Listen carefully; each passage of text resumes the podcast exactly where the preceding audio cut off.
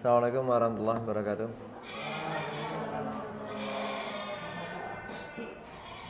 من حضرة المصطفى صلى الله عليه وسلم حضرة المشايخ حضرة محمد بن قاسم مشايخ الفاتحة أعوذ بالله من الشيطان الرجيم بسم الله الرحمن الرحيم الحمد لله Ya kena omitin ya karena sekarang Rasulullah Mustaqim Bismillahirrahmanirrahim. Sana kalam kitab Allah wa hafdalat mahawiyah sallallahu alaihi wasallam. Wassalamu alaihi muhdatsatan wa kalam muhdatsatin bid'ah. Qala musannif rahimahullah ta'ala wa nafa'ana bi alamin rani amin ya Allah rabbal alamin.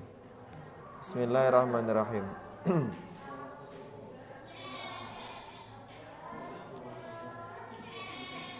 Faslun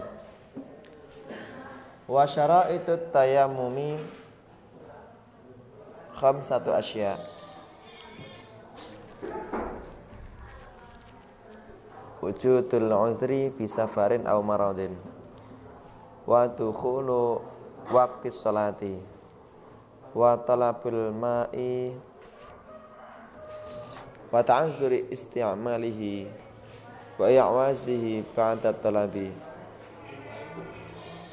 wa turabu at-tahiru allati lahu gubarun fa in khalatahu aw ramalun lam yajus. Wa itu tayamum utawi syarate tayamum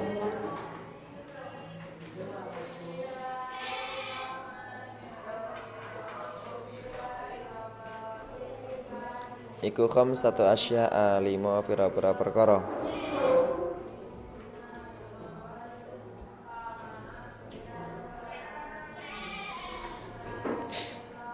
Yang pertama wujudul uzri anane uzur.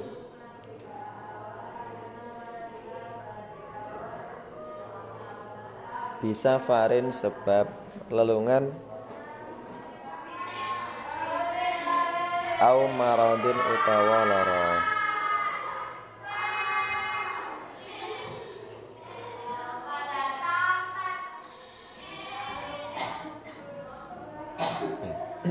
tayamum apa pengertian tayamum bersuci ya. Tayamum menurut bahasa artinya al-qasdu berse bersengaja. Ya. Tayamum logatan wa al-qasdu bersengaja. Kemudian menurut istilah dalam konteks ilmu fikih tayamum adalah isalu turabin tahirin ala wajhin wa ini badalan anil wudu au huslin menurut istilah tayamum adalah menyampaikan atau mengusapkan debu ya.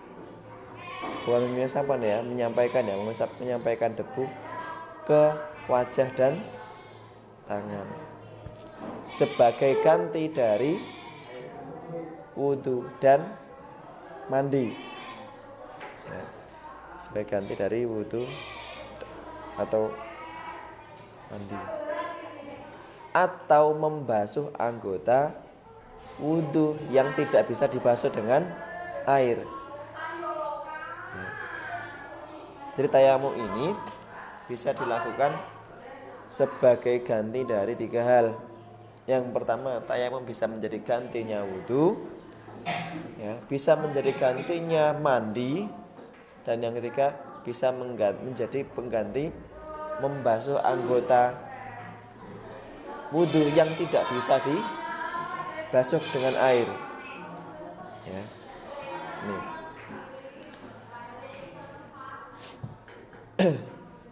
Kemudian yang pertama sebagai gantinya wudhu. Ya, dia kalau ada seseorang tidak bisa berwudhu karena faktor ketiadaan air atau karena tidak mungkin bagi dia untuk berwudhu, ya, maka dia harus bertayamum atau tayamum juga bisa menjadi ganti dari mandi mandi besar. Caranya gimana? Terus beruntungan itu enggak. Cara tetap sama. Ya. caranya tetap tayamum seperti biasa. Mengusap wajah kemudian tangan. Nah itu juga bisa menjadi penggantinya mandi. Ya. kalau dia tidak memungkinkan untuk mandi karena nggak ada air atau karena faktor yang lain. Gitu. atau membasuh anggota tertentu dalam wudhu. Misalkan ketika mau wudhu ternyata tangannya bagian sini sakit tidak bisa terkena air ya.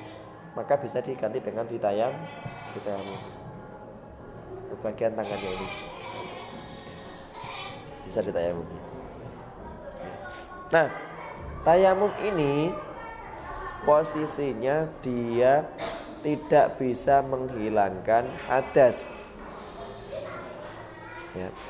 Posisi tayamum itu berada dalam ranah darurat. Ya. Jadi tayamum itu adalah rusak. Bukan dalam konteks azimah. Rusak itu apa? Rusak itu kemudahan.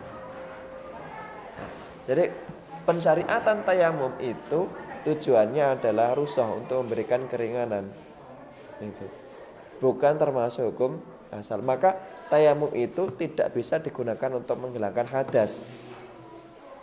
Ya. Tayamum tidak bisa digunakan untuk menghilangkan hadas. Apalagi najis.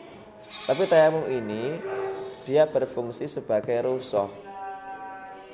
Itu maka penggunaan tayamum itu sangat terbatas. Ya. ya.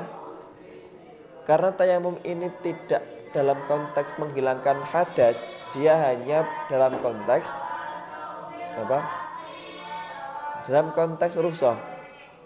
Maka niatnya pun beda. Niatnya gimana? Ya, nawaitu tayamuma listibah hati sholati bukan lirafil hadasi ya. dari niatnya udah beda nek nawaitul wudu'a lirafil hadasi nawaitul ghusla lirafil hadasi ya. mandi sama wudhu itu bisa lirafil hadas menghilangkan hadas ya.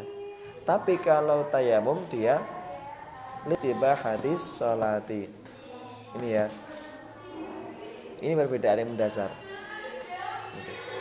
Konsekuensinya apa? Konsekuensinya kalau tayamum, kalau wudhu dan mandi itu lirafil hadas, artinya kalau orang sesudah berwudhu atau mandi dia suci dari hadas. Sudah mandi suci dari hadas besar, sudah wudhu suci dari hadas kecil.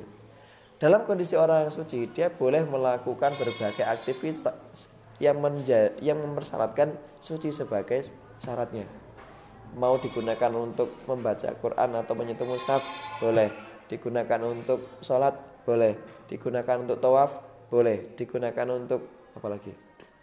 Sujud syukur boleh digunakan untuk sujud tilawah boleh. Digunakan sholat beribu-ribu rakaat juga boleh. Sepanjang belum hadas lagi. Kenapa? Karena statusnya adalah suci. Nah kalau tayamum itu dia hanya berlaku pada Iya, hanya berlaku pada apa yang dia niatkan. Ya. Kalau dia niat misalkan nawa itu tayamuma hati mashil mushafi. Ya berarti hanya boleh untuk menyentuh mushaf saja. Dipakai sholat boleh nggak? Nggak boleh. Dipakai untuk sujud tilawah boleh nggak? Tidak boleh. Kenapa? Karena sujud tilawah fi mahalis sonati. Sujud tilawah, sujud syukur itu setara dengan sholat. Dipakai untuk tawaf boleh nggak? Gitu ya. Makanya karena dia adalah e, statusnya sebagai rusoh bukan untuk irafil hadas maka ya dia kegunaannya sangat terbatas. Dan dia diikat oleh berbagai persyaratan yang relatif lebih ketat. Gitu ya. Ini. Diikat oleh berbagai syarat yang ketat. Kalau misalkan dia e, namanya itu tayammum li rafi eh li istibahati sholati fardhillah taala yaitu hanya berlaku untuk sholat fardu satu sholat fardu saja dan beberapa sholat sunnah. Nanti kalau misalkan uh, tayamum ya untuk sholat duhur tayamum. Kemudian mau asar nanti dia belum batal boleh nggak langsung sholat? Nggak boleh. Nanti asar dia harus tayamum lagi. Maghrib tayamum lagi. Gitu ya. Seperti itu. Karena posisi ini dia belum belum suci. Gitu ya. hadasnya masih ada tapi ada dispensasi. Rusoh tayamum itu berada pada domain rusoh atau dispensasi. Ini ya. Maka kalau mau menggunakan tayamum harus ada beberapa syarat. Kalau wudhu tidak ada syaratnya. Nggak ada syaratnya kan harus begini harus begitu. Nah, mandi juga nggak ada syaratnya. Tapi kalau tayamum ada ada syaratnya ini ya. Syarat yang pertama apa? Wujudul uzri. Yang pertama harus ada uzur. Harus ada uzur dulu ya. Nah uzur yang bersifat syar'i. Itu karena uzur itulah yang akan e, membuat kondisi menjadi tidak seimbang. Dalam kondisi yang tidak seimbang maka ada ruh so. Gitu ya. Salat zuhur 4 rakaat. Tapi karena ada uzur perjalanan musafir misalkan. Dalam kondisi musafir itu kan kondisi yang tidak seimbang. Ya kan? Karena dia posisi di atas kendaraan, harap ngomong-ngomong juga nggak nggak bisa kan? Mau itu juga repot, mau ini juga repot itu kan. Waktunya juga terbatas. Nah, maka dan posisi perjalanan itu ya posisi yang apa ya, perpek istilahnya. Nah, maka dia boleh untuk sholat kosor empat rakaat menjadi dua rakaat. Kemudian karena naik mobil itu mobil naik bis misalkan itu berada di luar kendali dia. Waktu berhenti pun juga dia nggak bisa menentukan gitu kan. Maka dia boleh untuk sholat jamak. Waktu duhur digunakan diletakkan pada sholat duhur diletakkan pada waktu asar atau sholat asar diletakkan pada waktu duhur. Nah ini dalam kondisi abnormal istilahnya kondisi yang tidak seimbang. Demikian juga tayamum ya tayamum yang bisa diselenggarakan jika dalam kondisi yang tidak tidak normal tidak seimbang. Ini ya. Karena dia adalah dispensasi. Harus soh kemudian ya itu um, maka karena ini berlaku dalam kondisi rusak nanti dia berlaku dalam banyak hal ada banyak-banyak syarat yang terkait dengan rusuh. Gitu ya. Misalkan arruha sulatunatu bil ma'asi rusuh tidak boleh bercampur dengan kemaksiatan dan lain sebagainya ya yang pertama wujudul udri adanya uzur atau uzur itu kondisi yang abnormal ya bisa farin sebab bepergian au marodin atau karena sakit jadi kalau ada orang tayamum kok tidak ada udur, tidak diperbolehkan. Ya. Jadi dia bepergian safar. Bepergian pun safar di sini bukan bepergian yang neng kampus, neng sekolahan enggak. Safar di sini adalah safar tawilun ya, masafatul qasri. Suatu perjalanan yang jauh yang perjalanan tersebut itu cukup atau memenuhi syarat untuk diselenggaranya sholat kasar masafatul kasri gitu ya. Berapa kilometer? 86 kurang lebih. Wakilan 86 kilometer. Harus sangat jauh. Au maradin atau dalam kondisi sakit ya sakit yang seperti apa masuk angin misalnya boleh nggak tayamum enggak lorong untuk misalnya Maret di sini adalah sakit yang tidak bisa tersentuh air. Gitu ya. Yang secara medis dia tidak boleh bersentuhan dengan air. Kalau bersentuhan dengan air nanti kondisi fisiknya akan menjadi lebih lemah misalnya. Nah, baru ini masuk dalam kriteria itu. Ini. Wadukhulu waktu sholat yang ketiga.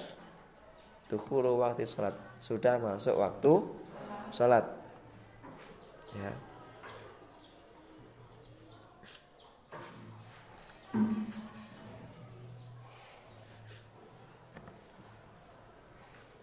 Ya.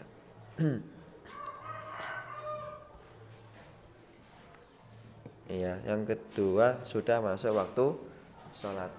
Kok kenapa harus dipersyaratkan masuk waktu sholat terlebih dahulu? Iya, untuk menyatakan bahwa di situ ada kondisi abnormal. Kalau belum masuk waktu sholat berarti kan waktunya masih longgar. Dan waktunya masih longgar berarti dia masih ada waktu untuk mencari air misalkan. Misalnya uh, nanti jam 12, ini masih jam 6. Berarti kan masih memungkinkan untuk mencari air. Maka kondisi abnormalnya tidak tidak ada. Gitu ya. Kalau sudah masuk waktu sholat, maka kondisinya menjadi sempit. Waktu yang sempit itu menjadi syarat bagi terjadinya udur ya. Kalau waktu yang sempit itu menjadi kondisi abnormal loh. Ada kondisinya masih lapang, waktu ini panjang 6 jam kemudian jam 12 nanti, ya berarti udah nggak ada udur di situ kan. Ayam saya kira tinggal sholat engkau tuhur, nggak boleh. Karena waktunya masih panjang. Ini ya. Wa talabul ma'i wallahu alam bisawab Allahumma salli ala sayyidina Muhammad wa ala Muhammad sallallahu alaihi wa ta'ala Allahumma anfa'na bima 'allamtana wa 'allimna ma yanfa'una wa dhakkirna ma nasina. Ya dzal Allahumma ighfir lana ma adana wa alana anta al-abud bi anta al-muqaddim anta al-muakhir anta subhanaka inna kunna minal zalimin rabbana atina fid dunya hasanah wa fil akhirati hasanah wa qina adzaban nar. Subhana rabbika rabbil izzati amma yasifun wa al-fatihah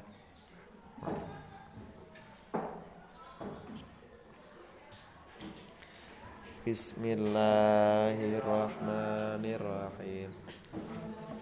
Wal asri innal insana lafi khusr tawasaw bil haqqi wa tawasaw bis sabr subhanaka allahumma wa bihamdika asyhadu an la ilaha illa anta astaghfiruka wa atubu ilaik Saya lebih ya mohon maaf.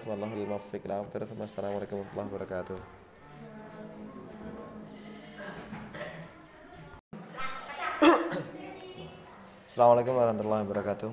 Waalaikumsalam hadratil Mustafa sallallahu alaihi wasallam sallallahu hadratil Masya Allah sudah kami sudah kunci hadratil Syekh Muhammad bin Basir. Masya Allah sudah usulah Al-Fatihah. Alhamdulillah Masya Allah Bismillah. Alhamdulillah Alhamdulillah.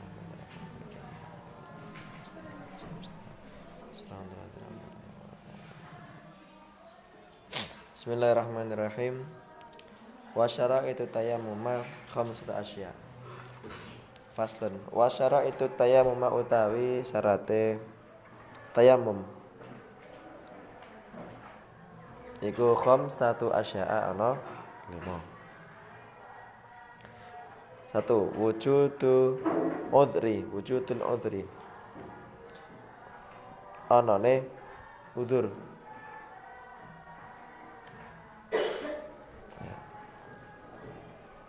bisafarin sebab lelungan au maradin utawa lara. Tayamum ini seperti kita singgung kemarin tayamum itu adalah dispensasi. Tayamum berada pada domain ruhsah. Ya, bukan azimah sebetulnya ya. Sebab itu tayamum ya hanya bisa diselenggarakan dalam kondisi kondisi yang kepepet kondisi abnormal. Ya. maka keberadaan tayamum harus memenuhi lima syarat. Kalau lima syarat ini tidak terpenuhi salah satunya saja, maka tayamum itu tidak bisa diselenggarakan. Nah, kelima syarat ini bersifat kumulatif ya, artinya lima ini harus terpenuhi semua, nggak boleh tidak terpenuhi salah satunya. Nah, yang pertama wujudul uzri adanya uzur Uzur itu apa toh? Uzur itu sesuatu yang merepotkan, sesuatu yang mengganggu kondisi, mengganggu kondisi dari normal menjadi tidak tidak normal. Ya. Ini, ini namanya uzur. Nah, uzur itu ada yang disebut sebagai uzur syar'i dan uzur ghairu syar'i. Uzur syar'i itu apa? Uzur syar'i adalah uzur yang oleh syariat dibenarkan sebagai alasan untuk dinyatakan bahwa itu kondisi nggak normal. Ya. Syar'i. Ya. Misalkan apa? Sakit, bepergian, tidur, kelupaan. Ya, itu termasuk udur udur syar'i. Ya. Ini. tapi kalau misalkan wah lagi sibuk banget iki besok main acara ya. Itu tidak termasuk udur. Syari yaitu udur. Kondisi sibuk itu kan kondisi abnormal ya. Tapi itu tidak termasuk tidak termasuk udur syar'i. Udur syar'i udur yang oleh syariat dinyatakan mampu mengubah kondisi dari normal menjadi abnormal. Ini.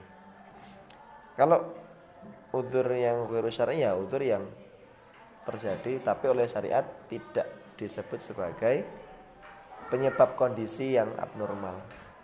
Ya.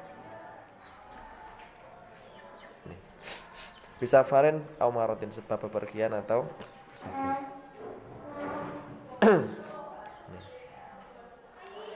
Yang kedua waktu kulu waktu sholatiran masuk eh mancingnya waktu sholat. Waktu kulu waktu sholatiran mas mancingnya waktu sholat. Nah, sekali lagi karena tayamum itu dalam kondisi dispensasi, maka harus jelas terlebih dahulu wudhunya. Dalam kondisi daruratnya itu kelihatan. Daruratnya apa? Ya, dukhulu waktu sholat. Waktu sudah masuk sehingga kondisinya menjadi darurat, darurat. Ya. Nah, waktunya sepanjang, ya berarti di situ tidak ada tidak ada zuhur ya, intola waktuhu ya. kalau waktu masih panjang maka tidak tidak ada kondisi darurat yang ketiga Nah, dukhul waktu sholat menjadi syarat. Artinya kalau misalkan wudhu sekarang untuk eh, tayamum sekarang untuk digunakan sholat duhur nanti itu tidak sah. Nunggu waktunya masuk dulu, baru kemudian tayamum. Kalau tayam sekarang jam 6 pagi tayamum terus digunakan untuk satu nanti tidak sah. Tayamumnya sudah batal.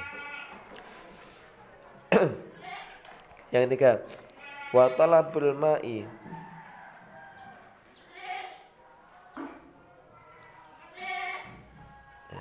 wa talabul ma'i lan golek banyu Kapan golek banyu ini? Setelah masuk waktu sholat. Ya. Setelah masuk sholat.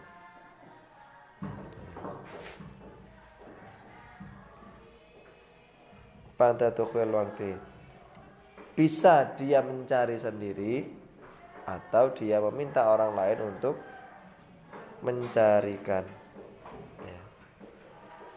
Nah terus caranya nyari air bagaimana? Caranya dengan dia melihat berbagai arah mata angin. Ya. Ini dalam kondisi misalkan lagi kemah atau ke, lagi tersesat di hutan itu kan. Nah, ini mencari ke berbagai arah mata angin, antara selatan, timur, barat, ya. Timur laut, barat, barat daya, terus apa? Barat laut, memutar lah? Nah, Tenggara nah, semuter pokoknya nyari air ada batasannya tidak? Ada yang menyatakan batasannya adalah e, batas sepelemparan tombak. Ada yang menyatakan batas se sepelemparan mata panah. Mata panah jadi mbak saya jatuhnya ke arah mana? Nah, dia kemudian nyari di arah sekitar itu. Ada yang menyatakan seperti itu. Ada yang menyatakan yo kalau misalnya dia ada di lembah dia harus mencari coba naik ke atas bukit untuk melihat sekelilingnya ada kira-kira ada air tidak. Itu kalau ada di di lembah. Gitu. kalau dia ada di bukit dia harus turun ke lembah untuk memastikan apakah di bawah sana ada air. Kira-kira seperti itu ada lagi yang muncak nang gunung pak aduh nang rinjani misalnya dulu banget nggak mungkin turun ke bawah. Ya udah tayang di situ. Karena uh, dia kan sudah melewati jalur kan naik ke atas itu kan. Sudah melewati banyak jalur yang kanan kiri juga nggak ada air. Terus wa ta'azzuru isti'maluhu.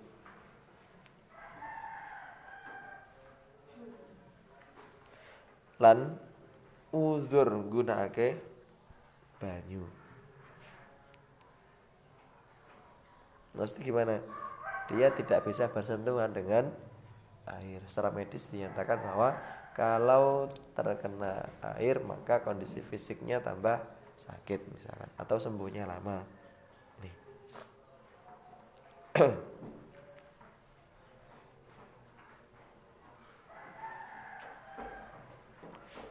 Wa ya'wazuhu lan tegese ya. Susah nggo banyu. Ba'da talabi ing dalam sause golek banyu.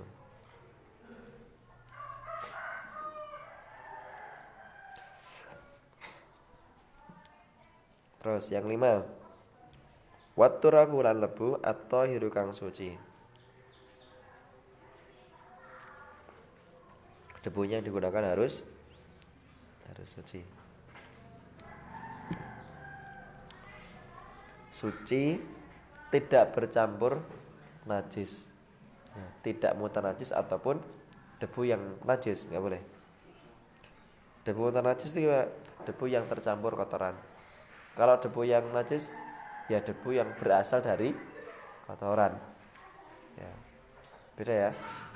Najis sama mutan najis beda mutan najis itu debu yang suci kemudian tercampur.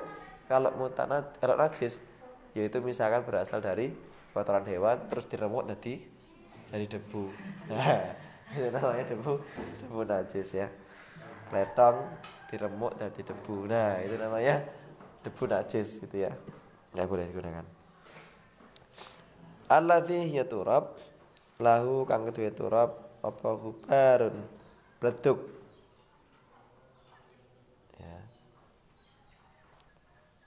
fa in khala atau mengkalapan nyampuri hu eng turab apa jasun.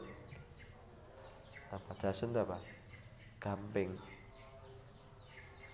Aura marun utawa pasir. Lam yajus mongko ora wenang nih debu yang digunakan harus dalam keadaan suci tidak najis ataupun muta najis. Kemudian debu di sini itu nek cara Jawa apa lebune kayak ana bleduke. Tahu betul enggak lemah ya kemudian debu beleduk pasir beda semua ya. Nah corong Jawa kan debu debu arah beleduk beda. Bedanya apa? Kalau debu itu kasar kalau beleduk debu yang sangat halus itu namanya beleduk ya. misalnya pas lagi apa? Iya kamu lewat di jalan kemudian ada motor lewat gitu kan. Terus debunya pada mabur nah debu itu ketika dia terbang dia gampang jatuh lagi. Itu debu. Memang yang meleduk sekali keangkat dia langsung terbang ke mana-mana. Gitu ya ke mana langsung suka nempel di dinding gitu ini namanya terus kadang di sini juga ada seret. Nah ini namanya beleduk ini bukan debu tapi betul ya. jadi lembut banget. Nah pasir apa? Ya nah pasir itu serpihan ini ya pecahan batu. Sebetulnya batu itu ya pasir itu. Batu yang dia dalam wujud kecil-kecil itu. Pasir. Nah kalau tayamum harus menggunakan debu. Orang kak terus misalnya kamu suka terus nganggo tepung terigu no ya ora itu wah terigu ya. Manggo aci ya meleh gaul. Nah, ora pakai bedak wadah nggak boleh ya. Kenapa? Ya harus menggunakan debu. Ya. Nih debu yang suci tidak tercampur dengan jadi yang dipakai itu turap atau hubar pak? Ya turap yang mengandung hubar. Gitu ya. Pasar nggak boleh nggak boleh. Sebab itulah kalau kita ngambil uh, debu untuk tayamum setelah disentuh gini kita diperintahkan untuk mengetukkan kita. Tak tak. Enggak ditiup. Untuk apa? Untuk memastikan agar pasir mau kogrok ini diketuk-ketukan ini. Yang itu kan bagian tengah sini ya bagian apa sini pergelangan dengan pergelangan diketukan nggak mau gini. Ada gini mustakmal ya. Jadi gini tak. Gitu. Kenapa? Biar pasirnya ini ya boleh gini juga boleh gitu kan. Atau gini juga boleh. Ya. main pasirnya ke kerok emang kenapa pak kalau pakai pasir? Ya diamplas raimu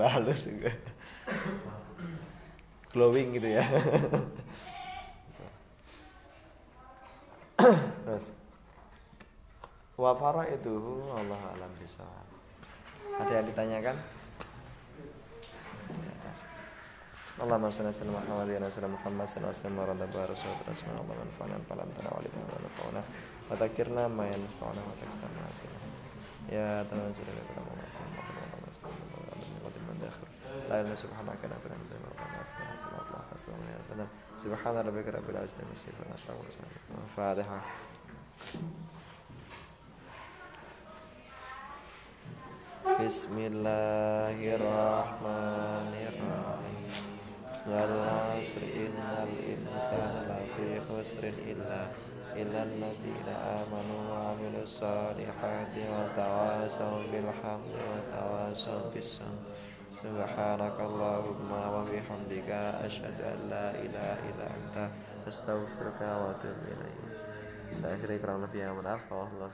Wassalamualaikum warahmatullahi wabarakatuh.